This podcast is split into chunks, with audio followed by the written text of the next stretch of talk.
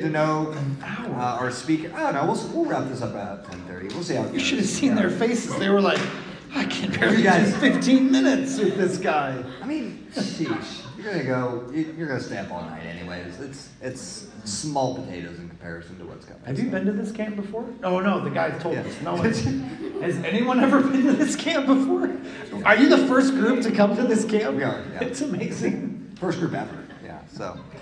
Um, Uh, did you like how much he was selling summer camp here? it's amazing when it's warm. awesome. The lake's pretty. There's anyway. speedboats. Yeah. The morale was just quickly leaving the river. I mean, If I why, are, why are we here? if I owned an island, I would I would post about it too. So. Uh, but this is a chance for us just to get uh, to know Jay a little bit better. Uh, so we're gonna get some uh, fun fun questions here, and then we'll uh, also mix in some stuff that goes along well with our theme for the weekend as well. Um, so just some get to know you type things here for, for people. So obviously you were from from Morton, Illinois. So yep. Um, Oh, you guys don't like Morton? Morton. who who lives who here lives in Morton right now? Okay. that's- It smells dirty. Yeah. Yeah. We li- Close enough. You know what I mean? Close enough. Yeah. Exactly. So, a couple. So some of these questions, uh, we had a group of students that uh, we asked just for some get get to know you type questions. So, uh, one of the first ones that comes off uh, top of head is favorite ice cream flavor because it's cold out right now. So, You know, It's very I'm, uh, it's anything with chocolate and peanut butter. No matter where I go, that's just what I get. Like I find their version of like the chocolate and the peanut butter. Mm. Yes, please. yeah. That's what I do. Just need to throw some scoops on top of those peanut butter cups there. Like you know, Cold Stone has like the Yeah. peanut butter delight. Yeah, mm-hmm. that's just versions of that. I'm looking for versions of that. So you grew up in pumpkin capital of the world. How do you feel about pumpkins? do, you, do, you, What a trick question. do you do you still enjoy pumpkin, or do you? Do you Um, I mean, I'm fond of them. I guess they're they're fine. Uh, you know, it's funny when I get introduced like that, like pumpkin capital of the world stuff. I usually just tell people like, "You're welcome for pumpkin pie, Yeah. pumpkin lattes, stuff like that." I'm like, "You're welcome." Like I had something to do with it. Um, I like pecan pie better. Yeah, I mean, I'm not a huge so like if we're talking eating, I don't. I mean, I, I'm good without. I think. And somebody said it smells. it is. It There is a smell. I know. So the pumpkin season's kind of rough. Potterlands. Yeah, there is. There's like a two month period where you just kind of avoid certain parts of Morton. Yeah. At all costs. My mom wonders what Yeah. you do when that happens. So You go to DMAC. Just mess with Just reading the room. I'm just reading the room. All right, so let's let's let's think about another another food then. Uh, tomatoes. Hate. How? Yeah. Th- so there's a, there there's a story here though, right? About like where you're. Did I tell you this story? Yeah, I feel like well. I feel like years ago. This is like kindergarten. Is that right? Is it traumatizing? It was pre-K. Okay. Real story. Pre-K. Um, I don't know why I went to a pre-K where they served snacks, and one of the snacks was tomato. What kind of pre-K is that? It sounds like Camp Death. Uh, it was. The teacher was. I don't. I just remember. sh- She's like. I'm like. I don't want to eat that. I can't eat that. I'll get sick. And she said, "Show me." and like horns came out of her head, and I was like, "It's the devil." Um, so I took a bite, and then I threw up on her shoes. and to this day, I cannot. But here's what's weird: I love salsa and ketchup and tomato soup and everything except just a raw slice of tomato. Yeah. Can't do it. So if I used to be so bad, if it like touched anything of my like, we had to start all over. But now I can just like pull it off and throw it away. So it's no big deal. That's awesome. But yeah, devil teacher. How's this going? That is I can do these all, all night. uh, favorite candy. Uh, we're getting apparently we're getting questions from the crowd. I'm a fan of uh, it's all candy, mainly chocolate though. Yeah. Um, Peanut butter cup. If you needed more specific. question was posed that If you wanted to get me something, it'd be like a peanut butter cup. Pound. That's true. The question was posed of if you could be any Mario Kart character, which one would you be? And why? Yeah. Have you played Mario Kart, Mario Kart recently? Several, Yeah. several, several times. You mean like in real? Like I just want to make sure I understand the question. What character would I choose to be like in the game, or what? Who do I relate to in real life? Like I just want to make sure I'm, I'm answering it. I usually play as Link. That's just kind of my character, because sword. And then, Okay. but if you're like, who do you relate to? in real- I would go Luigi. Yeah. I just want to be tall and skinny. I don't know. I don't know what to say. I think I'm more like Mario.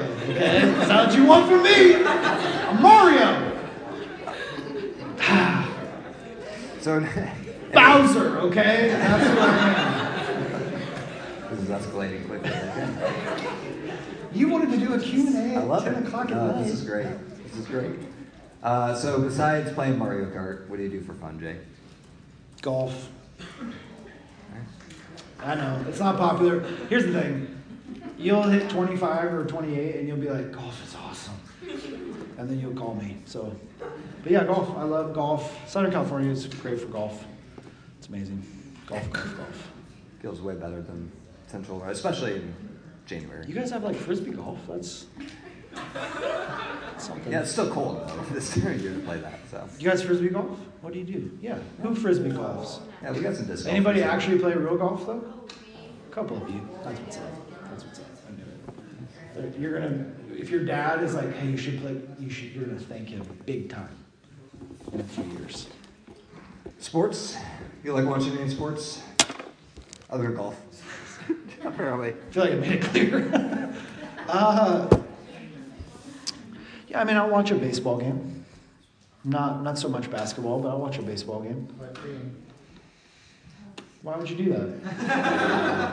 Why would you say that? Oh, hold on. What What? team did you used to root for? I used to be a fan of the St. Louis Cardinals. Oh.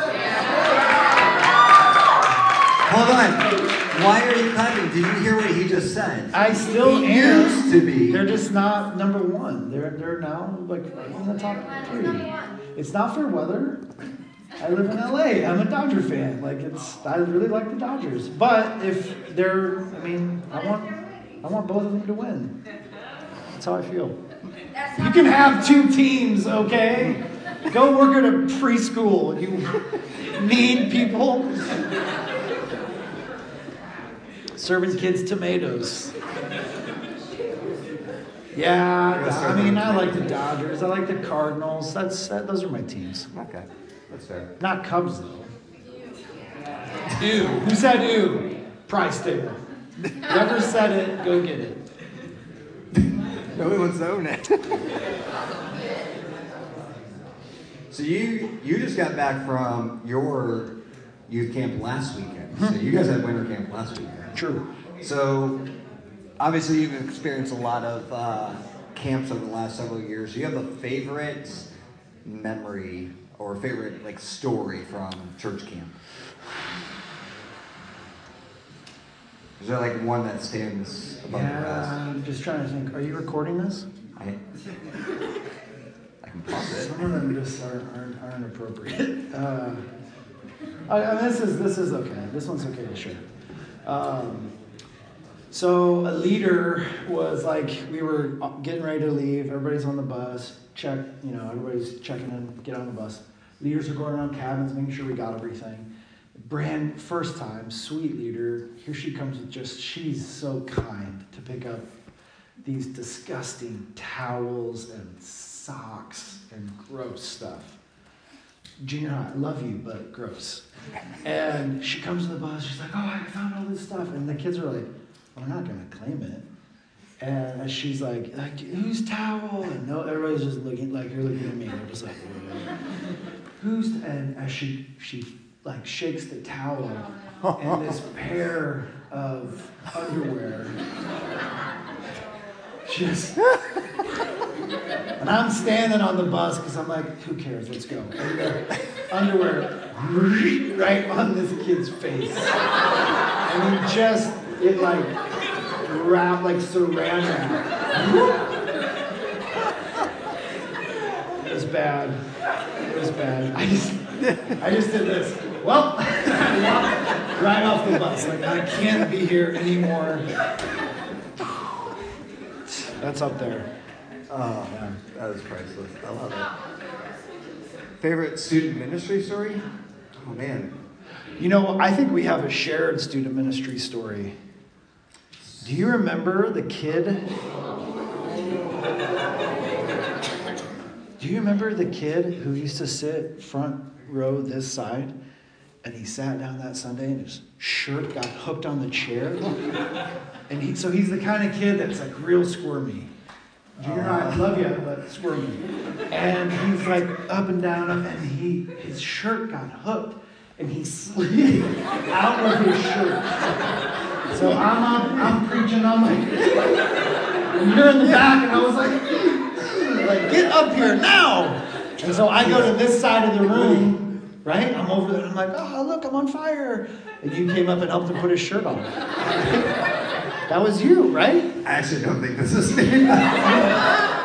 That's really funny though. You don't remember that? Maybe, maybe it was me, sir. I thought it was you. Oh man, I wish I would have been there for that. Though that's wow. Really? I could have I, sworn. uh, I could have. Man, every time I Yeah. think of that, I picture you in the back looking at me like, Mm-mm. No. Yeah, I'm trying to think of. Uh, I, w- I, w- I wasn't prepared for my, my story. I'll, I'll think of one tonight. I'll probably share one better. But I think of uh, the first couple of years that we went to a sim camp. You guys remember how poorly we did at a sim camp? Like in the team games, we were awful. We were like always like last place in the team games. It was embarrassing. like, why are you bringing this up? This third year, you guys remember when like the team won for the first time ever? They like stormed the stage, and there was like they were genuinely concerned that like the stage was about to collapse underneath them. I felt like in the air, like. Yeah, yeah, yeah. That was I. I remember just thinking to myself, this is really awesome and terrifying all at the same time. So, but you guys survived. That was good. That was great. All right, so last little section here. We're gonna play. Uh, since you're still a Central Illinoisan at heart, we're gonna play a game called California or Illinois. So I'm gonna give you some options that are put in contrast as to which you prefer against each other. Okay? All right. All right. Some of these will be like softballs. You'll, they're easy. Okay. Uh, cornfields or mountains? Mountains. Yeah. So you, you already did the baseball question, but Bulls or Lakers? I mean, like, yeah, Bulls. Because when you say Bulls, I'm, I just immediately go, you know, Jordan Pippen, Yeah. those sweet, sweet years. Yeah, I'll, I'll say That's Bulls. you. Yeah. Uh, we're gonna ask the question Cardinals or Dodgers, but that's already been settled. uh, Both. that's, what's that? No. They're mad. They're Yeah. don't think you can cheer for two teams. Yeah, we'll, we'll see if we can't turn this around for you. Um, pumpkins or avocados? I feel like I feel like those are the fruits of those two areas. I guess avocados. Man, I like guacamole. I don't know what to say. What do you get? I feel like Californians put avocado on everything. Is that is that not true? It's a thing.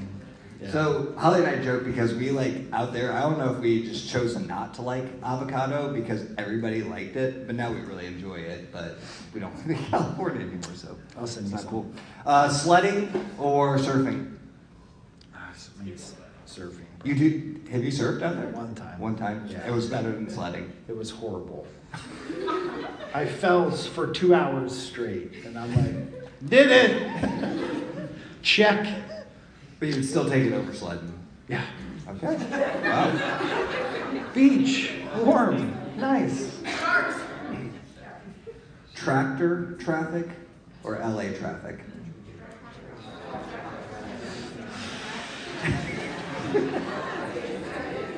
and I mean, we're talking like six, seven cars back tractor traffic, not, you know, right behind. No chance to No pass. chat. No. no Just chance. jail. Yeah. I'm gonna go LA traffic. Okay. Wow. Wow. Well, at least you're. I don't know. Just you're in it. You're in it together. What's the uh, what is the appropriate terminology? Is it interstate or freeway? Why I say highway? I don't know if You I say highway? I think so. Okay. I I mean, most of the time out there, they don't even use those They terms. just They just a use number. numbers. Number. Yeah, yeah. The You learn if you live out in LA for any period of time, it's just numbers. You take the five. And you 10. never talk about distance. It's always time. It's true. So. Distance irrelevant. Oh, it's like 25 minutes. Oh, cool. Which could be dependent on You could be time a, of day. Yeah. It could be a mile away, but still 25 minutes. Holly's first job out there took her 10 miles that took an hour and a half. Yeah. She got another job that was 30 miles away, took 30 minutes to get there. Wow. That's how it works. That's why we talk about it in times, right? right. Um, last one Culver's or In and Out? See, I it's kind of not- I kind of baited you into this. It's not today. fair. I mean, In and Out, of course, it's so good. They have custard. You just have to try it. Once you try it, you'll agree. Has anybody here ever been to an In and Out burger before? You don't like? You didn't like it? Well, well, I feel like Culver's better. Hmm. I'll say this: they're very friendly at Culver's. Mm-hmm. Today was a great reminder. Are you sure you don't want cheese sauce? Please, we need to sell the cheese sauce. There, it was, that's a welcome back to Illinois. I love it. I was like, maybe I do need cheese sauce. I love it. Ketchup, napkins, cheese sauce. She's trying to trick me. That was, uh, that. yeah, yeah, sure. that was the natural next question right after the ketchup, mustard, cheese sauce. So, uh, let's get to know uh, you a little bit better, just in terms of your spiritual journey. So, I would love for you to share just maybe two or three uh, key spiritual turning points for you in your life. So, um, could be anything from what led you to the Lord, led you to ministry. Um, just share a little bit about that.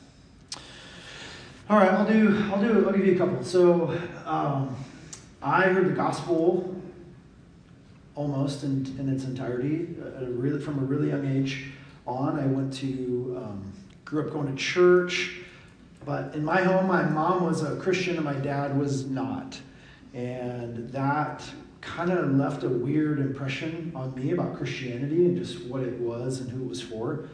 Um, but I just was around awesome uh, Christians who loved Jesus and really wanted to share the gospel. And so, from a really early age, I heard about heaven and Jesus being the way to heaven and needing to believe in Jesus. And so, I, I embraced that section of the gospel from a really early age.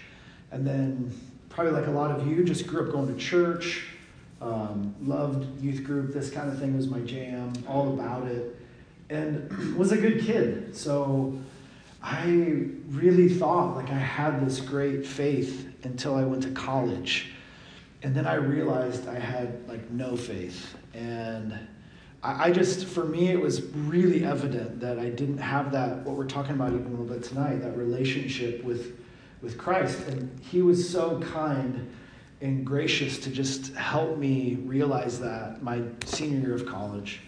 And I was at the University of Illinois in Champaign and came back and just was back home, back at the same church I grew up at as a kid.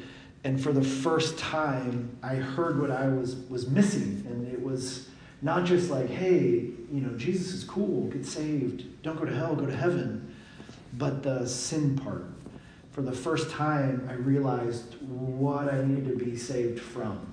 And so for me, it was, I was 22 and just, you know, under tons of conviction, even kind of also what we're talking about a little bit tonight, and what we'll talk about this weekend.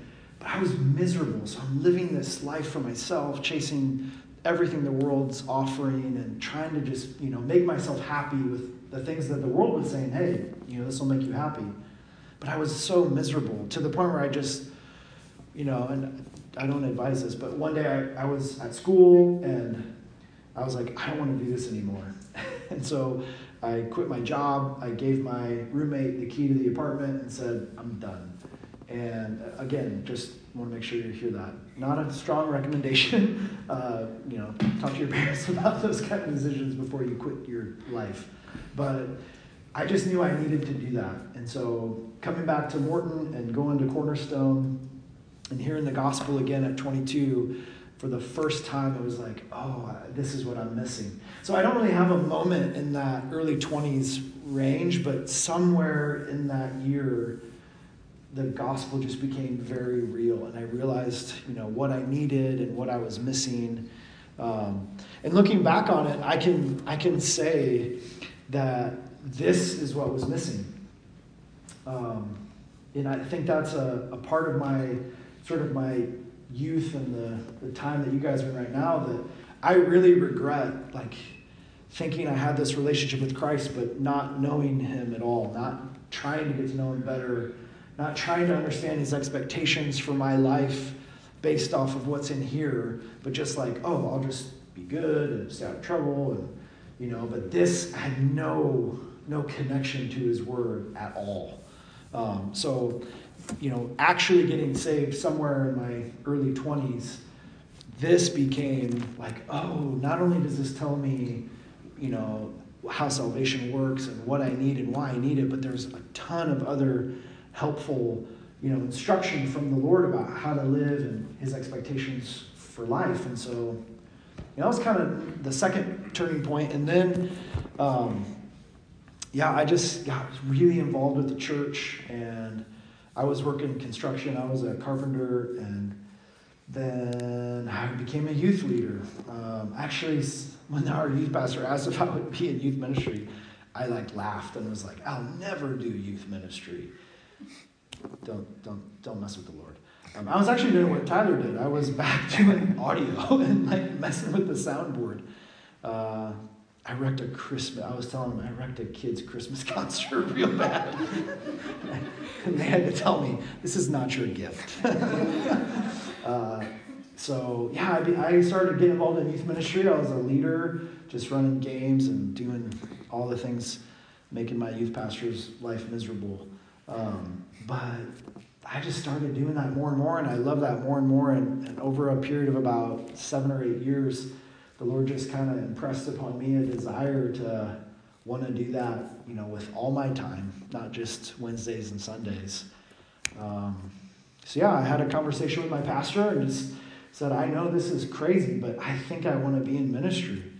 And I understand now what he meant, but just, you know, he's like, yeah, a lot of us kind of see that in you, and we're kind of waiting for you to figure it out. So, um, yeah, I, I began a down a, a, road that led me to full time pastoral ministry. So I was a youth pastor at a church in Morton for almost two years, and and then I knew I needed some help to actually be a good pastor. So I went to a school in California, a seminary, to understand the Bible better and learn how to preach and learn how to be a pastor. So I didn't even know there was a school for that. I was just like, uh, anyway. So yeah, I would say those are my kind of key key moments real early. So the impression of the gospel, then mid twenties, really kind of hearing it for the first time in its in its entirety. Um, and the Lord used that in a huge way to, because I just was I got in youth ministry because I saw like dudes that just reminded me of how I was in high school. I'm like, God, he's doing the same dumb things I did. I need to just help him. Like he's literally just the same kid. And so I, I, just, yeah, I loved it. Once I went one Wednesday night, I was hooked. I was all in and um, knew it's what I mm-hmm. wanted to be a part of. So one of the things that you mentioned there in kind of your testimony is the, the pivotal role that the church played in that. And really, that the church has played in your development I mean, the last decade especially. So you have served, they're good, they're big kids. You've served actually as a membership pastor. I get it now. Yeah. I thought you were talking about them. And I was like, uh-uh, I'm not gonna touch that. I'm so sorry. No. So you served as membership pastor uh, for a stint here. So maybe just talk to True. students about just why why do you love church? What is it about church that is just exciting to you? Why you like talking about getting involved in the church? It's awesome. Um, no, that's such a good question. Um, you know, I think maybe my 10 o'clock version answer would be the importance of like God's design of the church and what it's for for you. So I think you can go back to Genesis and see God say, like, you know, we have all these things that are good. It's good, it's good, it's good. God says it's good. And then the first thing we get to that's not is for man to be alone. And so, you know, obviously we, we understand that in the context of relationship and in the ultimate relationship, which would be marriage. But overall, it's not good for us to operate alone. Um, being that, you know, wolf pack of one, it's just not a good idea with anything, but especially with your faith. So, you know, God does this amazing thing with the church, and He specifically puts it together in such a way that it's meant to be a huge benefit to everyone involved. Um, from spiritual gifts, which aren't for you, but are for everybody else in that church. Like you are given, as a Christian, a spiritual gift. Some of it's leadership, some of it's teaching, some of it's just being kind. And those gifts are for everybody else. So, in a way, God has you in this particular church. And if you're a Christian, all the other Christians in that church have something that you really need. And you have something that they need too. And so, even just in that small way, you start to see, like, oh, there's a, a there's a something happening on purpose here. And then I would just maybe expand it a little bit and say, like, the importance of fellowship and community importance of everybody being together, um, helping each other. You know, I, I see it in my life all the time. Just, you know, we, we are sick or, you know, we have a need in our family. Who helps us the most? It's the church. The, the church comes around us and wants to try to, you know, help us with an actual physical, even temporary thing, but they're there to help. And so, you know, you see kind of the importance of that. And then I think ultimately, though, you have things like accountability. So as you think about, okay, here I am trying to live this life for the Lord, I'm trying to live like a Christian.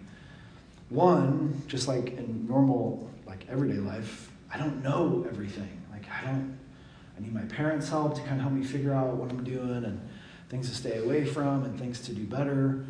Same with your Christian life, same with the spiritual life that you have. Like you need help figuring out what to do and areas you need to grow. And so, not only does God give you parents and, and pastors, but He gives you a whole church to come around you and say, and when it's functioning healthy, that they do that. Hey, like what you're doing is not okay. You know, let's let's help you. Let's figure this out together. You know, we're supposed to encourage each other that way. There's you know, I don't know, was it 58 or 60 one another statements in the New Testament? Things that we're supposed to do with one another, do for one another, love and encourage and correct and pray for and bear each other's burdens and all these one another statements.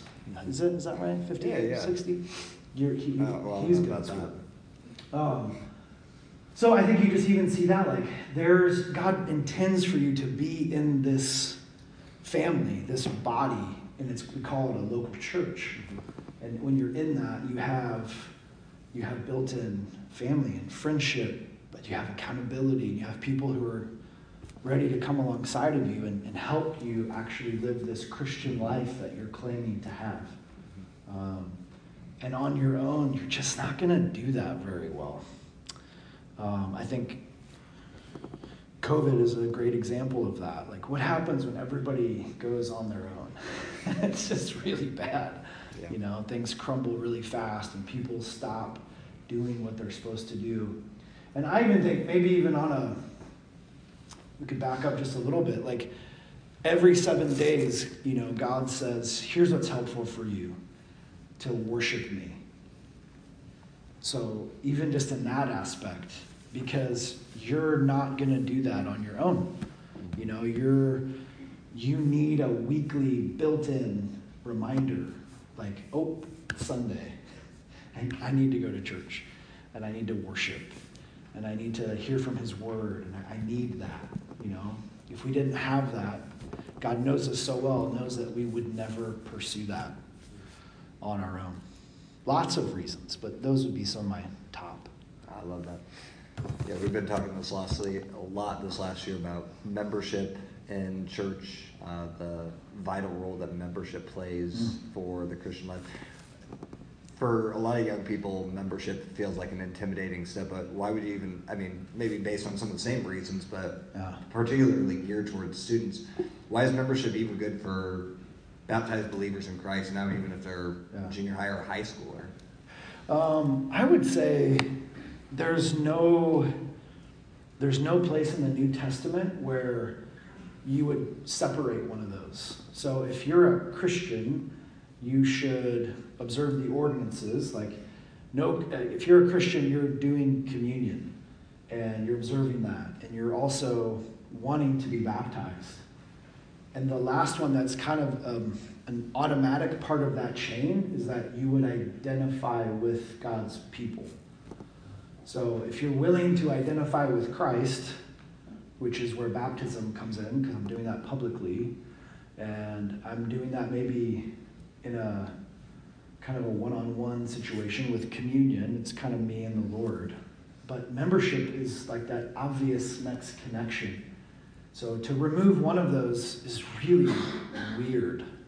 Like it's a it's kind of a newer thing where we now hear this word membership and people get I don't know nervous about it or they think about it in a in a way that Christians for almost 2000 years have never thought they were like yeah, obviously. I'm identifying with Christ in you know baptism. I identify with his people in membership. Like I'm with I'm with Jesus and I'm with his people. Like that kind of makes sense that it goes absolutely hand in hand. But the other thing that's so important is for you, even in junior high, high school, if you if you literally are a Christian, genuinely a Christian, you already belong to this family. Like you're already a part of it, and it's really really good for you to to say that, to identify with that, and say, you, you know, yes, I, hey, I got saved, and hey, I want to get baptized, and I want to tell my church family. And I also want my church family to get involved in my life and help me and start to, come alongside me with some of those things we just talked about. Keep me accountable and help me grow into this, you know, role as a as a young Christian guy or, or girl. So it's kind of helpful for the rest of the people in the church to go, oh no, she's she got baptized and she joined our church. We want to invite her to our, you know, our Bible study or our group or whatever. So. So if you're a Christian, you should join the church. We'd love to talk to you about that. So, um, our theme this weekend, uh, finding joy. Uh, be helpful maybe as we think about what you've set the tone with so far and where we're going this weekend. Can you define for us just what, in its most simple form, is joy? And then maybe one of the, the questions kind of kind of came up in our, our small group even already tonight is this idea of what's what's kind of the distinction between joy and happiness? Mm. Are they the same? Are they different? What what distinguishes one from the other? Yeah, I think you know we can use them interchangeably, and I, I probably will a lot this weekend, um, because you know what we're talking about though, and, and how I want you to think of joy, and how we typically think of the difference between joy and happiness is happiness is more, I might use the word worldly, and joy might be more intended for in connection to God. So lots of definitions of joy, but the one I would want you to think about is uh, maybe use the word like soul contentment, um, soul satisfaction, but not in temporal things. When, we, when you think about joy, you know, in every good definition of it, it's to immediately run that feeling that we're talking about, but it's to run it immediately to connection with the Lord, with His Word and who He is. So that's what we're, you know, that's what we're talking about. That's what we're trying to identify.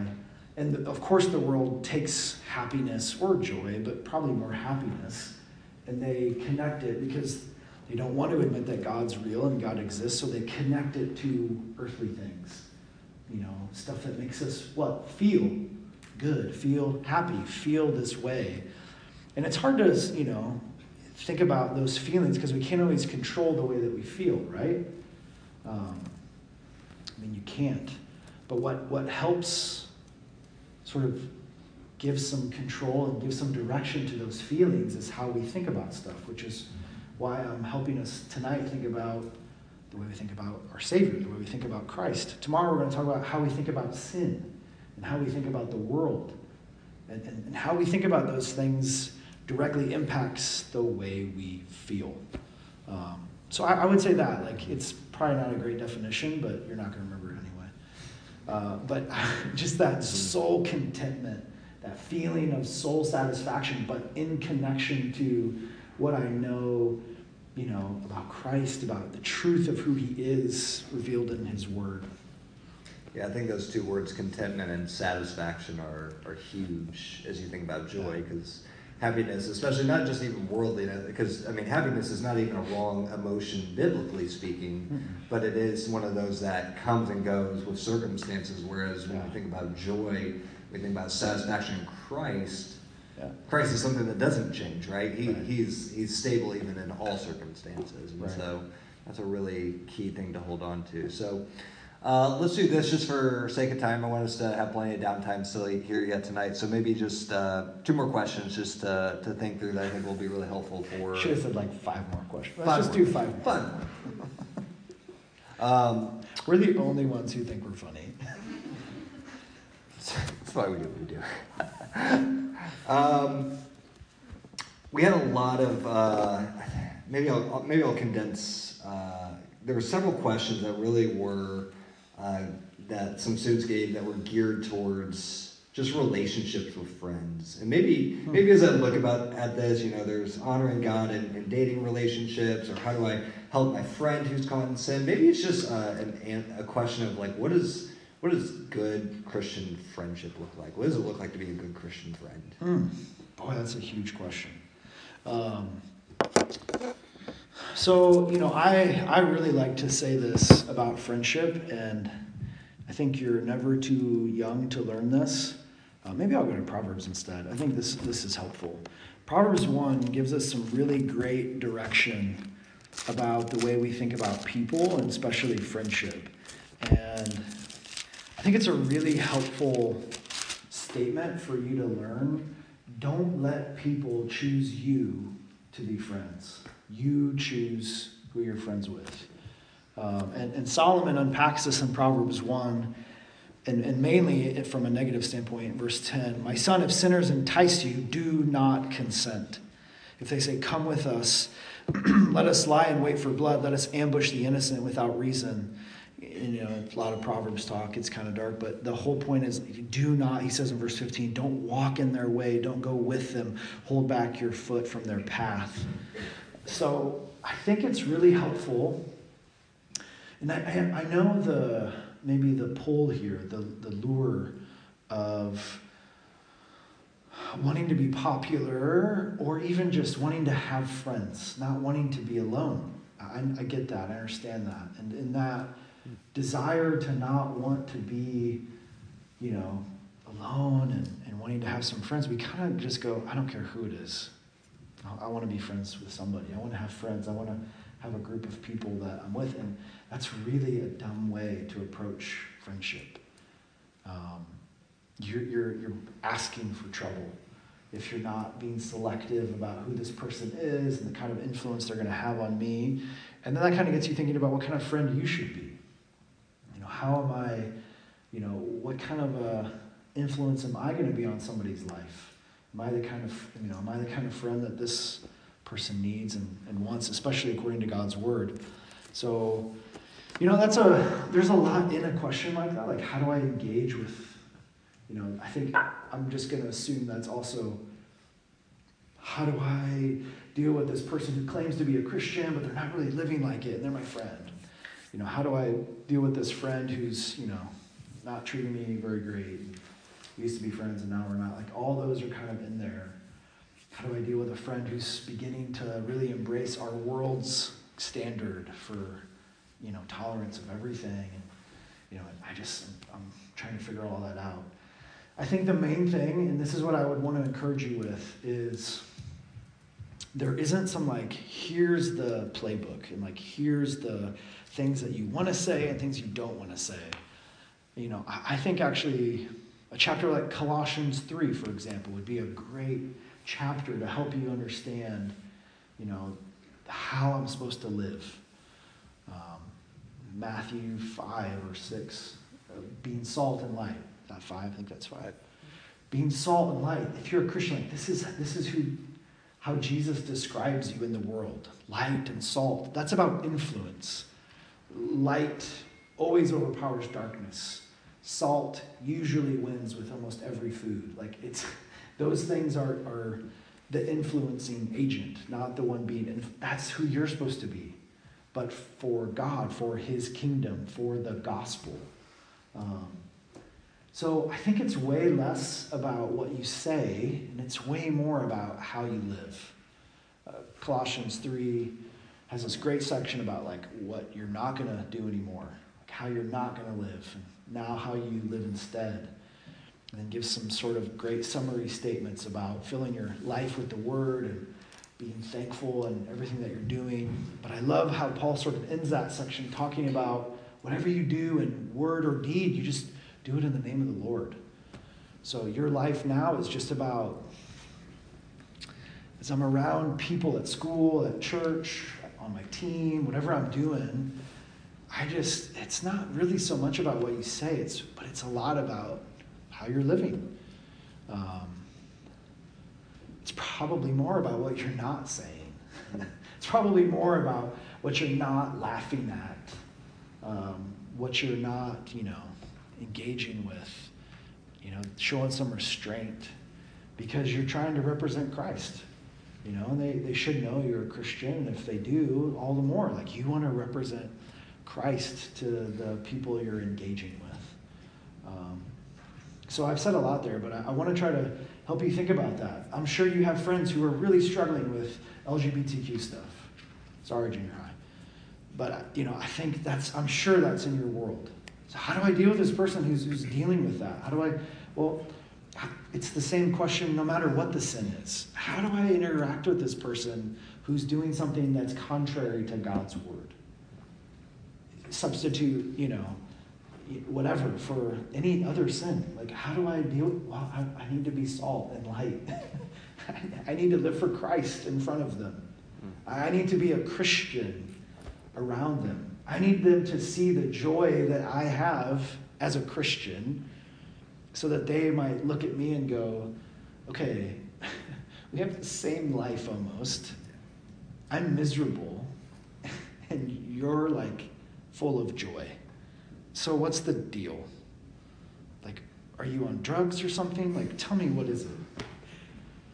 So that's the that's the whole point. Like, it's I'm living for Christ in this way that the the world's going. Okay, I know it's God. I know it's this relationship that you have. I know you go to church. I don't understand. And then you have you get the great privilege to tell them, yeah, yeah, Christ has made me totally new and I have different desires, and I, I just I have different hope and joy that I didn't have before, and now I do because of Christ, because of what He's done.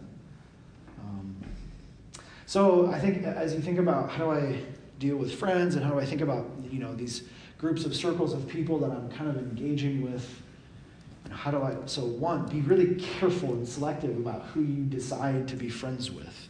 It's not an everyone.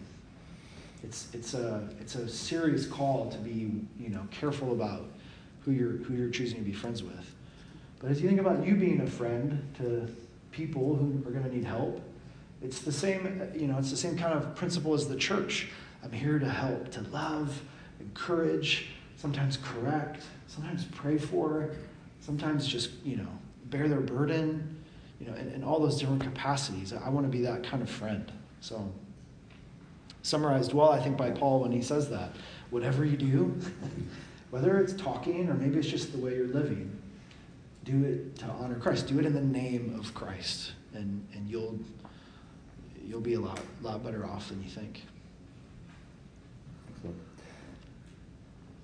So tonight, our first first lesson really uh, pointed to kind of that question of whether or not you are satisfied in Christ. And maybe some of our students here this weekend are really wrestling with that question and really wrestling with this question of, well, am I a Christian? Am I saved?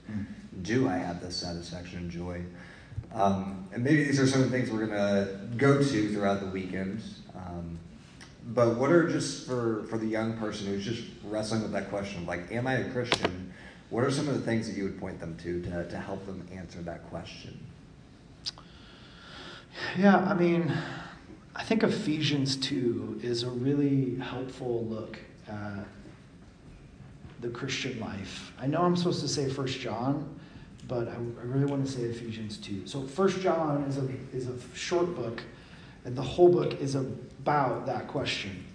He says, John says at the end of his letter of First John, I write all this so that if you're a Christian, you'd have that assurance. You'd know that you're saved. So obviously that's a really helpful book. And in that book, I think it begins with a helpful understanding of sin and how you think about the word and how you think about one another. And all that's really, really good. But that I hesitate to talk about that, especially with younger people, because I feel like that gives you a checklist. And I just I want you to not run to, okay, I'm I read my Bible for five minutes, check. Like I really want to keep us focused on what we've started with tonight, and it's that personal knowledge of Christ. It's that personal relationship with Him. But I say Ephesians 2 because it's really it's really clear like how the gospel works and who you are if you're a Christian or not. Because there, again, it's Paul. Sorry, he wrote a lot of letters in the Bible, but he says in Ephesians 2 if like if you're saved, then you used to be dead in your sin.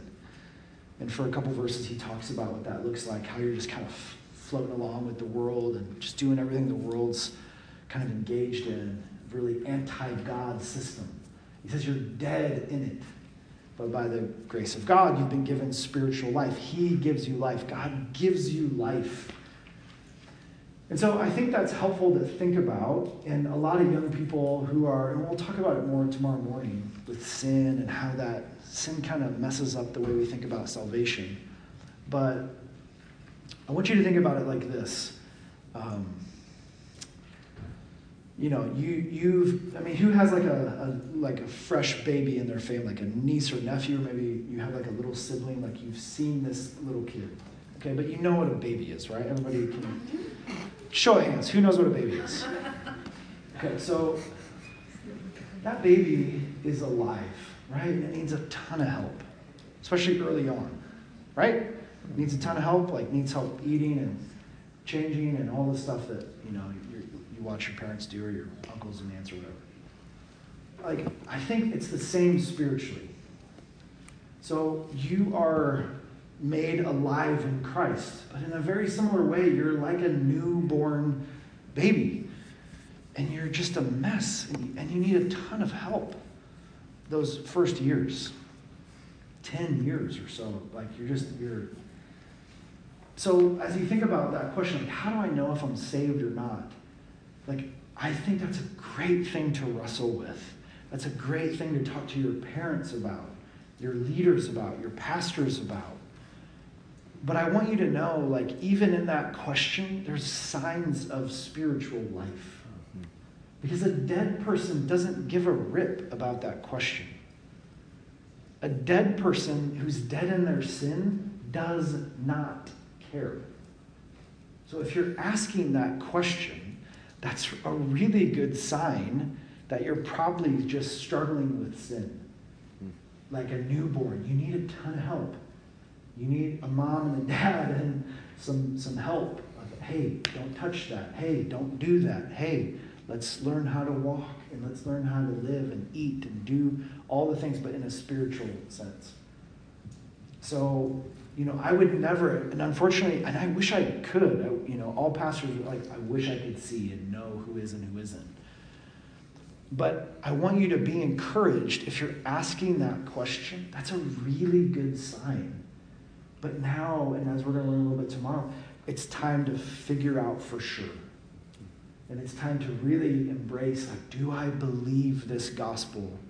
And, and to keep kind of pressing into that and leaning into that, which then results in a changed life, which is where John goes in First John.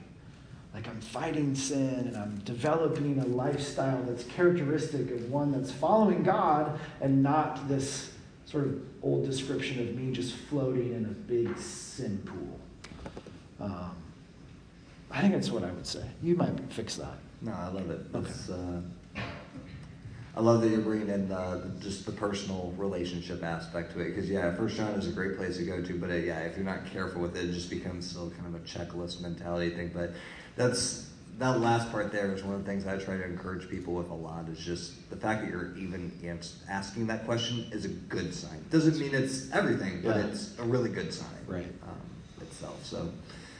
Um, we'll be sensitive to our time. We're right at our, our 10:30 mark that we said we were gonna we were gonna honor tonight. So thank you uh, for taking time tonight. So a couple of uh, deals. Yeah, you earned yourself a nice big kid there. So uh, Jay obviously will be around all weekend. So if you have more questions for him.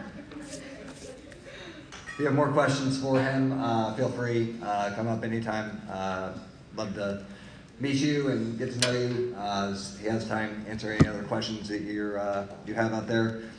I did think of my better student ministry story, so actually.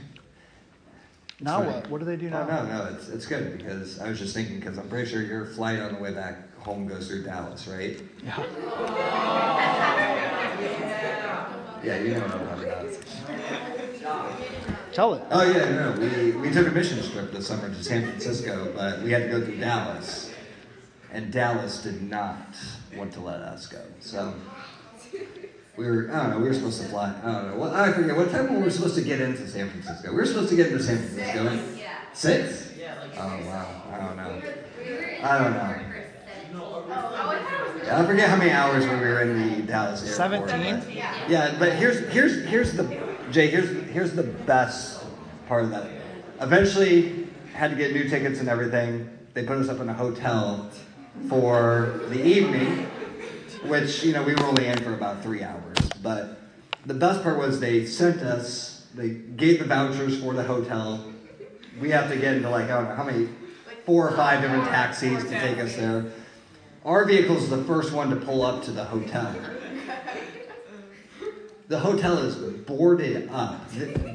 Nobody has been in this thing for You can't like make this up. Yeah, this is great. And we're like looking at each other like,